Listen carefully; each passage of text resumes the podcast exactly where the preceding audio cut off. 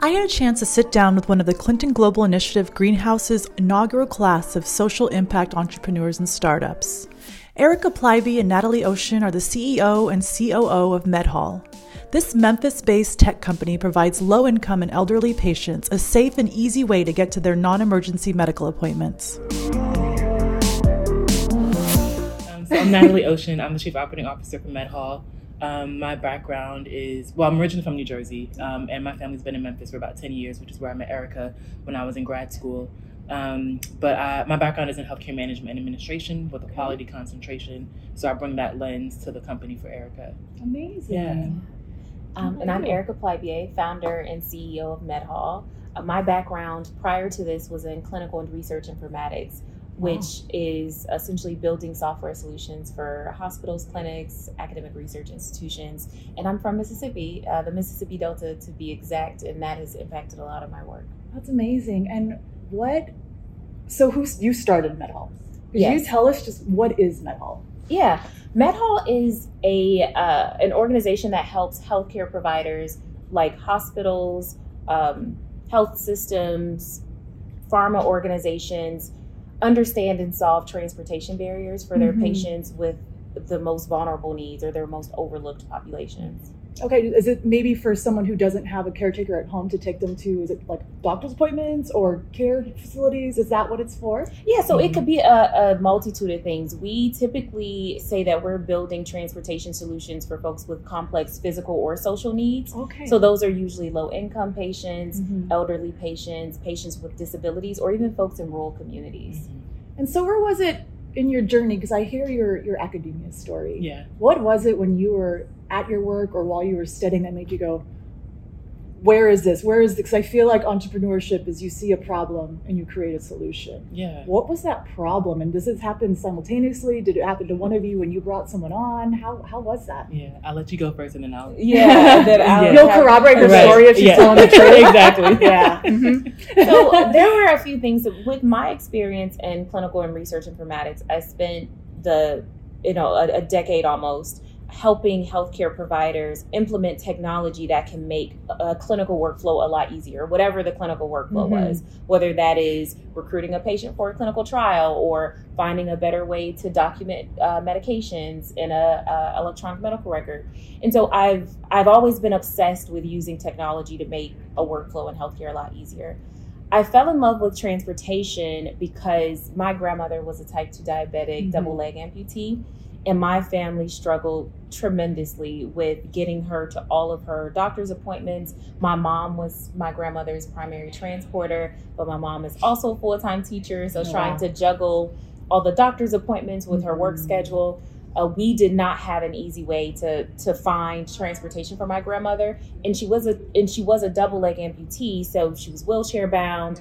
So it required a little bit more of like a specialized transporter because this would be someone that be what would be Lifting lifting her stuff, in and out of, Mhm. of a vehicle, and we just it was just so frustrating, and it was it was weird because it was like this was you know this was uh, back in in twenty uh, early 2010s 2013 or so and we just thought like in this day and age Yeah. there would seem like there would be an easy way to do this, especially because Uber and Lyft Uber, were around. Yeah. Um, you know, this was my family in Greenwood, Mississippi. Okay. So I, I just thought, hey, this is just a problem they're having in the Mississippi Delta. Clearly, this happens nowhere else. Like nobody else across the country is having this. Definitely issue. not. And it wasn't until I was working for a health system uh, in Memphis that I saw the problem from the healthcare provider's lens. Okay. So they needed to discharge patients who may have been disabled or a patient that may live in a rural community, but that patient didn't have anyone to pick them up, or they or that person that would pick be picking them up didn't have the appropriate vehicle to transport them.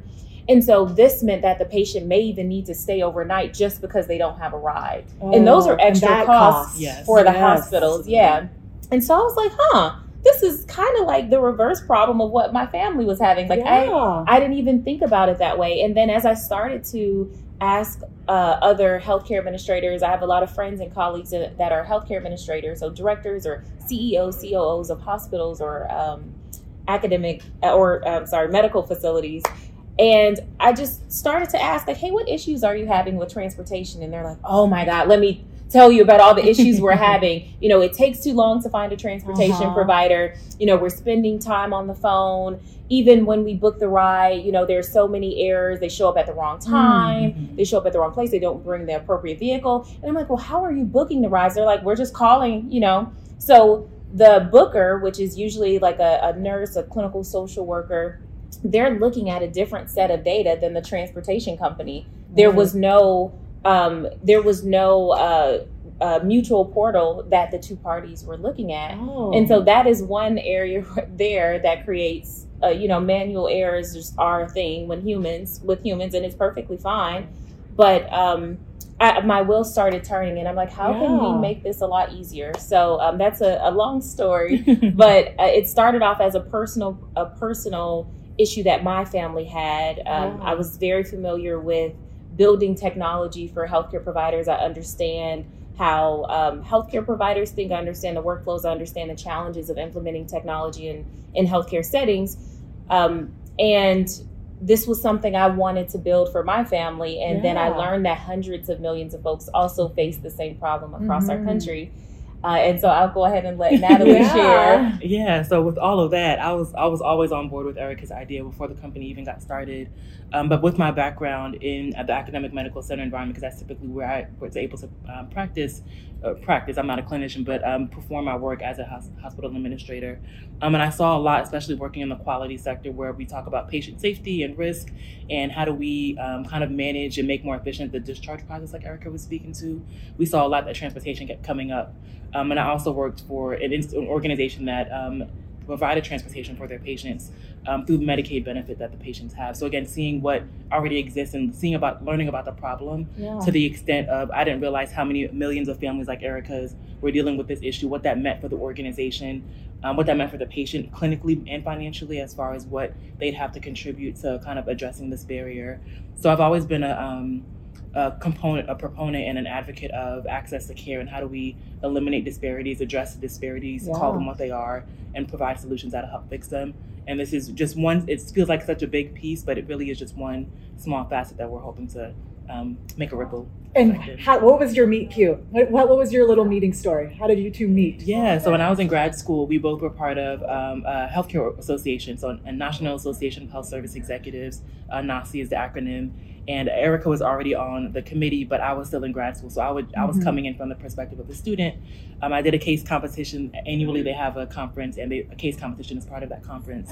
And I competed, and the team at Memphis um, and Erica was like, "Oh, whenever I get a team, I want you to be on it." Nice. I was like, "I don't know what you're talking about. I don't know what kind of team." it's called identifying talent, right? yeah. You're like, "She's got it. Right. I need her, and yeah. that's how it's going to work." Yeah. yeah. and we served uh, through this organization, mm-hmm. NAHSE. We served on a committee committee uh, for scholarships, yep. we have a partner that provides scholarships to minority students pursuing a career in healthcare. Oh, and uh, just Nathalie's work ethic, I was just like, you know, she was just so committed to getting things done. And those are the folks that that I work well with. This is hard work. Yes. You know, it is. You know, it's for the greater good. Um, but this is very hard work, mm-hmm. and we need folks who are very high performance. Yeah. Um, and uh, I was just always always obsessed with with Nathalie's work ethic. And at that time, I had no idea I would ever start a company. I was thinking like, oh, if I have a team yeah. at a hospital, like I would recruit yeah. her. I'm like, you, I would want her on my team. This was like eight years ago. Wow. So way before the company even started. Yeah. I could feel the trust between you two. Oh yeah. yeah. Can you trust. like? Yeah. Can you guys read each other's minds without talking? Yes. yes. you're sitting at me. You're like, yeah. Mm, you're